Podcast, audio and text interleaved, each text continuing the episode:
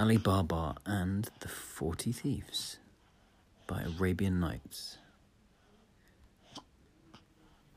In a town in Persia, there dwelt two brothers, one named Kasim and the other Ali Baba. Kasim was married to a rich wife and lived in wealth and plenty, while Ali Baba had to maintain his wife and children by cutting wood in a neighborhood forest and selling it in the town. One day, when Ali Baba was in the forest, he saw a troop of men on horseback coming towards him in a cloud of dust. He was afraid they were robbers and climbed up among some rocks for safety. When they came up to him and dismounted, he counted forty of them. They unsaddled their horses and tied them to trees. The finest man among them, whom Ali Baba took to be their captain, went a little way into the bushes and said, Open sesame. So plainly that Ali Baba heard him. A door opened in the rocks, and the captain made the troops go in. He followed them, and the door shut again by itself. They stayed inside for some time, and Ali Baba fearing that they might come out and catch him, was forced to sit patiently, hidden in the rocks. At last, the door opened again, and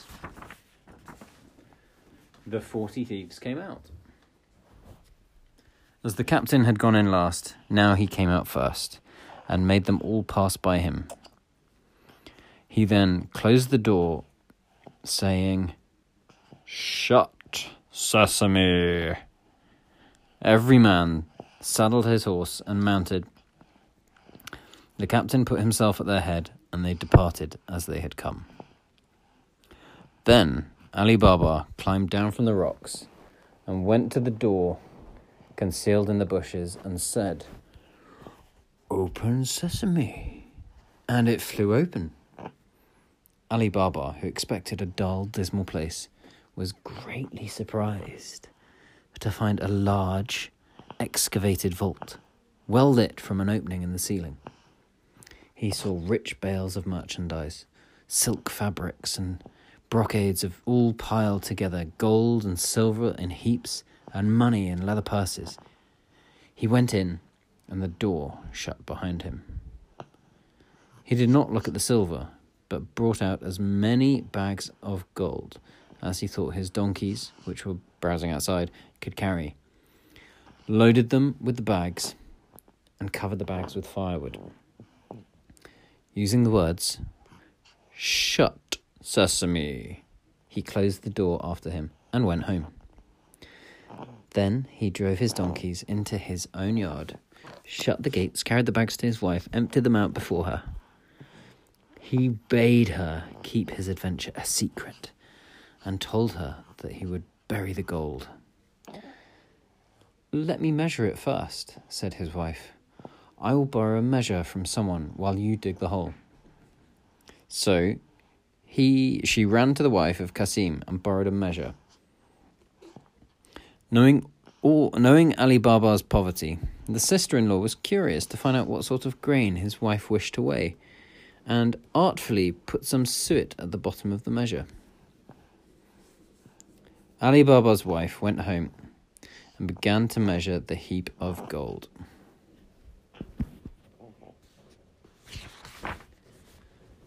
So much was there that she had to fill and empty the measure often. By the time she had finished, she felt extremely pleased. She took the measure back to her sister in law without noticing that a piece of gold was sticking to it. Kasim's wife saw it as soon as Ali Baba's wife, wife's back was turned. She grew very curious and said to her husband when he came home that evening, Kasim, your brother is richer than you. He does not count his money, he measures it. He begged her to explain this riddle, which she did by showing him the piece of money and telling him where she had found it. Then Kasim grew so envious that he could not sleep, and went to his brother in the morning before sunrise. Ali Baba, he said, showing him the gold piece, how is it that you pretend to be poor and yet you need to measure your gold? By this, Ali Baba realized that through his wife's folly, Kasim and his wife knew his secret, so he confessed all and offered Kasim a share. That is my due, said Cassim. But I must know where to find the treasure, otherwise, I will try to discover it for myself, and you will lose it all. Ali Baba, more out of kindness than fear, told him of the cave and the very words to use. Cassim left Ali Baba immediately, meaning to reach the cave before his brother and take the treasure for himself. He rose early the next morning and set out with three mules, loaded with great chests. He soon found the place and the door in the rock. He said, Open, sesame! And the door opened and shut behind him. He could have feasted his eyes all day on the treasure, but he hurried to gather together as much of it as possible. When he was ready to go, he could not remember what to say, for he was thinking only of his great riches. Instead of open sesame, he said, open barley. And the door remained fast. He named several other sorts of grain, for sesame is a kind of grain, all but the right one, and the door still stuck fast. He was so frightened at the danger he was in that he had forgotten the word as if he had never heard it. About noon, the robbers returned to their cave and saw Cassim's mules roving about with great chests on their backs. This gave them alarm. They drew their sabres and went to the door, which opened when the captain said, Open sesame. Cassim, who had heard the trampling of the horses, resolved to sell his life dearly. So, when the door opened, he leapt out and threw the captain down. His efforts were in vain for, how, for in vain, however, for the robbers soon killed him with their sabres. On entering the cave, they saw all the bags laid ready and could not imagine how he had entered without knowing their secret. They cut Cassim's body into four quarters and nailed them up inside the cave in order to frighten anyone who should venture in. Then they went away in search of more treasure. As night came, Kasim's wife grew uneasy, and she ran to her brother in law to tell him where her husband had gone. Ali Baba did his best to comfort her and set out for the forest in search of Kasim. The first thing he saw on entering the cave was his dead brother. Full of horror, he put the body on one of the mules and bags of gold on the other two, and covering all covering it all with firewood, returned home. He drove the two mules laden with gold into his own yard and led the other to Kasim's house. The door was opened by the slave Morgiana, whom Ali Baba knew to be both brave and cunning. Unloading the mule, he said to her, This is the body of your master, who has been murdered. We must bury him as though he had died in his bed. I will speak with you again but now tell your mistress that I have come. On learning the fate of her husband, Kasim's wife broke into cries and tears. But Ali Baba offered to take care of her for life if she would promise to accept his advice and leave everything to Morgiana. She agreed to this and dried her eyes. Morgiana, meanwhile, sought out an apothecary and asked him for some lozenges. My poor master, she said, can neither eat nor speak, and no one knows what his illness is. She carried home the lozenges. Next day she returned to the apothecary, weeping, and asked for an essence only given to those almost dead. Thus, in the evening, no one was surprised to hear Cassim's wife and Morgiana shrieking and crying and telling everyone that Cassim had just died. The next day, Morgiana went to an old cobbler named Baba Mustafa, who opened his stall early near the gates of the town. She put a piece of gold in his hand, bound his eyes with a handkerchief, and told him to follow her. Bringing his needle and thread, she took him to the room where the body lay, pulled off the bandage, and bade him sew the quarters together, after which she covered his eyes again and led him back to his stall. Then they buried Cassim, and Morgiana, his slave, followed him to the grave, weeping and tearing her hair, while Cassim's wife stayed at home, uttering mournful cries. Next day, Ali Baba and his family went to live in Cassim's house, and Cassim's shop was given to Ali Baba's eldest son. The forty thieves, meanwhile, returned to the cave and were astonished to find Cassim's body gone, as well as some of their money bags. We are certainly discovered, said the captain, and we shall be ruined if we cannot find out who it is that knows our secret. Two men must have known it. We have killed one, we must now find the other. To do so, one of you who is bold and clever must go into the city dressed as a traveller and discover whom we have killed and whether men talk of the strange manner of his death. If the messenger fails, he must lose his life, lest we be betrayed.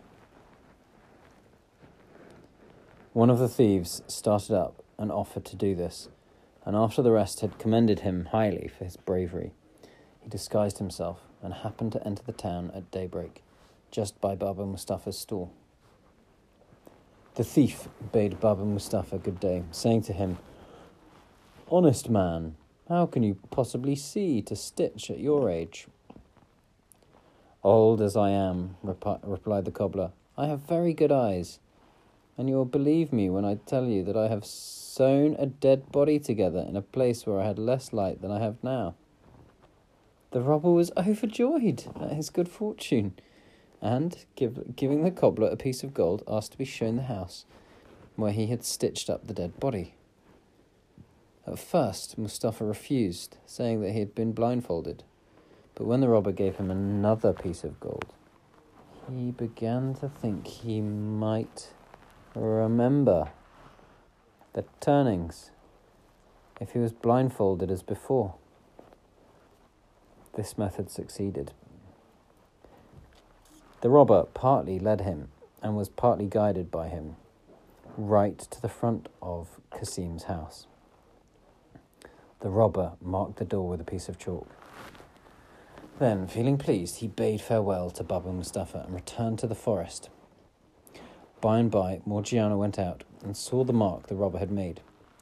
She quickly guessed that some mischief was brewing fetched a piece of white chalk, and marked two or three doors on each side, without saying anything to her master or mistresses.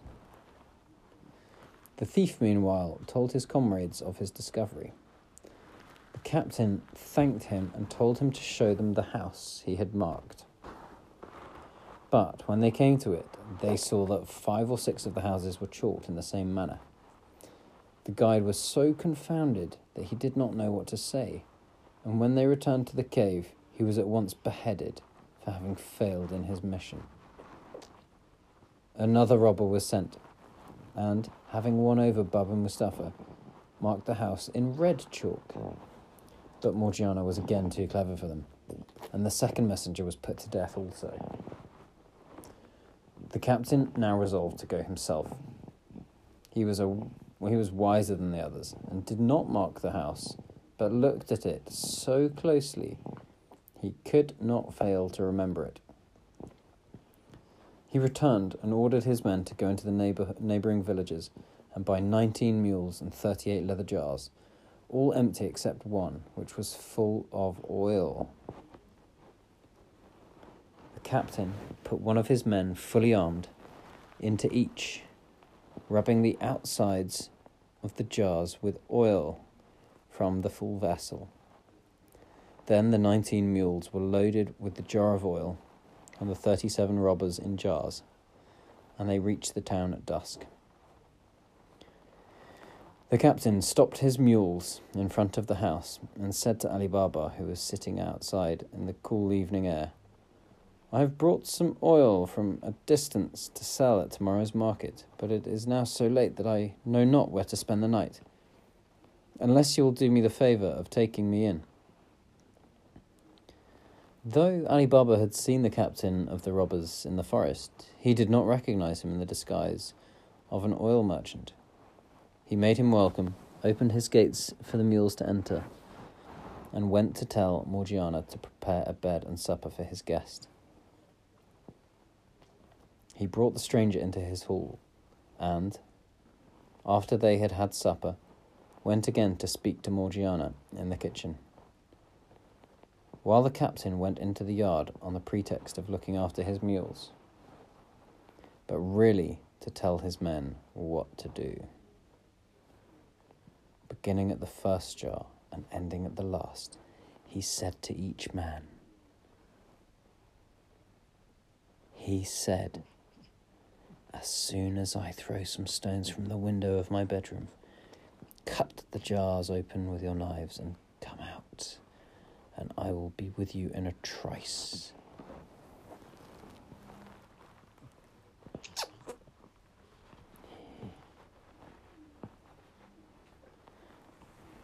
And that, boys and girls, is good night for now. The end of part one of Ali Baba and the Forty Thieves. To be continued. Sleep well, little ones. Sleep well. Night night night.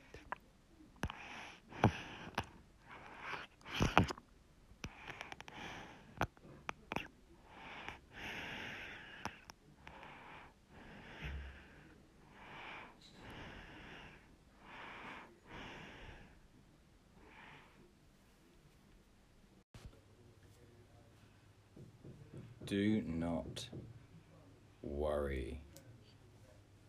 Beginning at the first jar and ending at the last, he said to each man, As soon as I throw some stones from the window of my bedroom, cut the jars open with your knives and come out, and I will be with you in a trice. He returned to the house, and Morgiana led him to his room. She then told her fellow slave, Abdullah, to make some broth for her master, who had gone to bed. Meanwhile, her lamp had gone out, and there was no more oil in the house. Do not worry, said Abdullah. Go into the yard and take some out of one of those jars. Morgiana thanked him for his advice, took the oil pot, and went into the yard. When she came to the first jar, the robber inside said softly, Is it time? Is it time? On finding a man in the jar instead of the oil she wanted. Any other slave but Morgiana would have screamed and called for help. But she, knowing the danger her master was in, thought of a plan and answered quietly, Not yet, but presently. She went to all the jars, giving the same answer, till she came to the jar of oil. Morgiana now realized that her master, thinking he was entertaining an oil merchant, had let 38 robbers into his house. She filled her oil pot, went back to the kitchen, and, having lit her lamp, went again to the oil jar and filled a large kettle full of oil. As soon as it boiled, she went and poured enough oil into every jar to stifle and kill the robber inside. When this brave deed was done, she went back to the kitchen, put out the fire and the lamp, and waited to see what would happen. In a quarter of an hour, the captain of the robbers awoke, got up, and opened the window. As all seemed quiet, he threw down some little pebbles, which hit the jars. He listened, and, when none of his men stirred, he grew uneasy and went down into the yard. On going to the first jar and saying, Are you asleep? he smelled the hot, boiled oil and knew at once that his plot to murder Ali Baba and his household had been discovered. He found all the thieves were dead, and, seeing that the oil had gone from the last jar, he realized how they had been killed. He then forced the lock of a door leading into a garden, and climbing over several walls, made his escape. Morgiana saw all this and, rejoicing at her success, went to bed and fell asleep. At daybreak, Ali Baba rose, and, seeing the oil jars there still, asked why the merchant had not left with his mules. Morgiana bade him look in the first jar and see if there was any oil. Seeing a man, he started back in terror. Have no fear, said Morgiana. The man cannot harm you, he is dead. Ali Baba, when he had recovered from his astonishment, asked what had become of the merchant. Merchant, she said. He is no more a merchant than I am. And she told him the whole story, assuring him that it was a plot of the forty robbers of the forest, and that the white and red chalk marks had had something to do with it. She thought three of the robbers were still alive, and she did not know that the two messengers had been put to death. Ali Baba at once gave Morgiana her freedom, saying that he owed her his life. They then buried the bodies in Ali Baba's garden, while the mules were sold in the market by his slaves. The captain returned to his lonely cave, which seemed frightful to him without his lost companions, and firmly resolved to avenge them by killing Ali Baba. He dressed himself carefully and went back into the town, where he looked where he lodged at an inn. He made a great number of journeys to the forest, carried away many rich fabrics and much fine linen, and set up a shop opposite that of Ali Baba's son. He called himself Khoja Hassan, and, as he was both civil and well dressed, he soon made friends with Ali Baba's son, and through him with Ali Baba, whom he was continually asking to have supper with him. Ali Baba, wishing to return his kindness, invited him into his house and received him smiling, thanking him for his kindness to his son. When the merchant was about to take his leave, Ali Baba stopped him, saying, Where are you going, sir, in such haste? Will you not stay and have supper with me? The merchant refused, saying that he had a reason. When Ali Baba asked what that was, he replied, It is, sir, that I can eat no foods that have any salt in them. If that is all, said Ali Baba, let me tell you there shall be no salt in either the meat or the bread that we eat tonight. He went to give this order to Morgiana, who was much surprised, as the custom was that if friends ate salt together, their friendship was made sacred. Who is this man you speak of who eats no salt with his meat? she asked. He is an honest man, Morgiana, replied Ali Baba. Therefore do as I bid you. But she could not resist a desire to see this strange man, so she helped Ali Baba carry up the dishes and realized instantly that Khoja Hassan was the robber captain and carried a dagger under his garment. I am not surprised, she said to herself, that this wicked man who intends to kill my master will eat no salt with him, but I will hinder his plans. She went up. She went up the supper with Ali Baba with Abdullah while she prepared for the boldest feat she had yet attempted.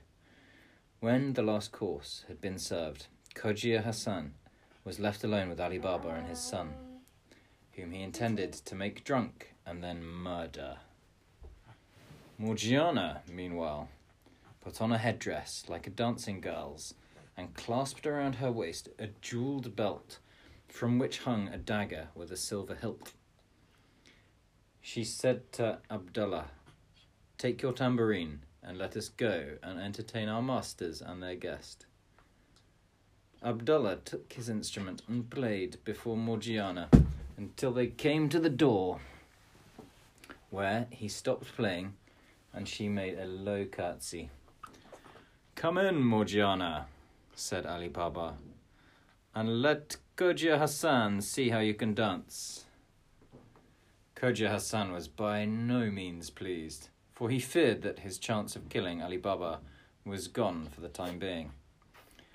But he pretended great eagerness to see Morgiana, and Abdullah began to play and Morgiana to dance.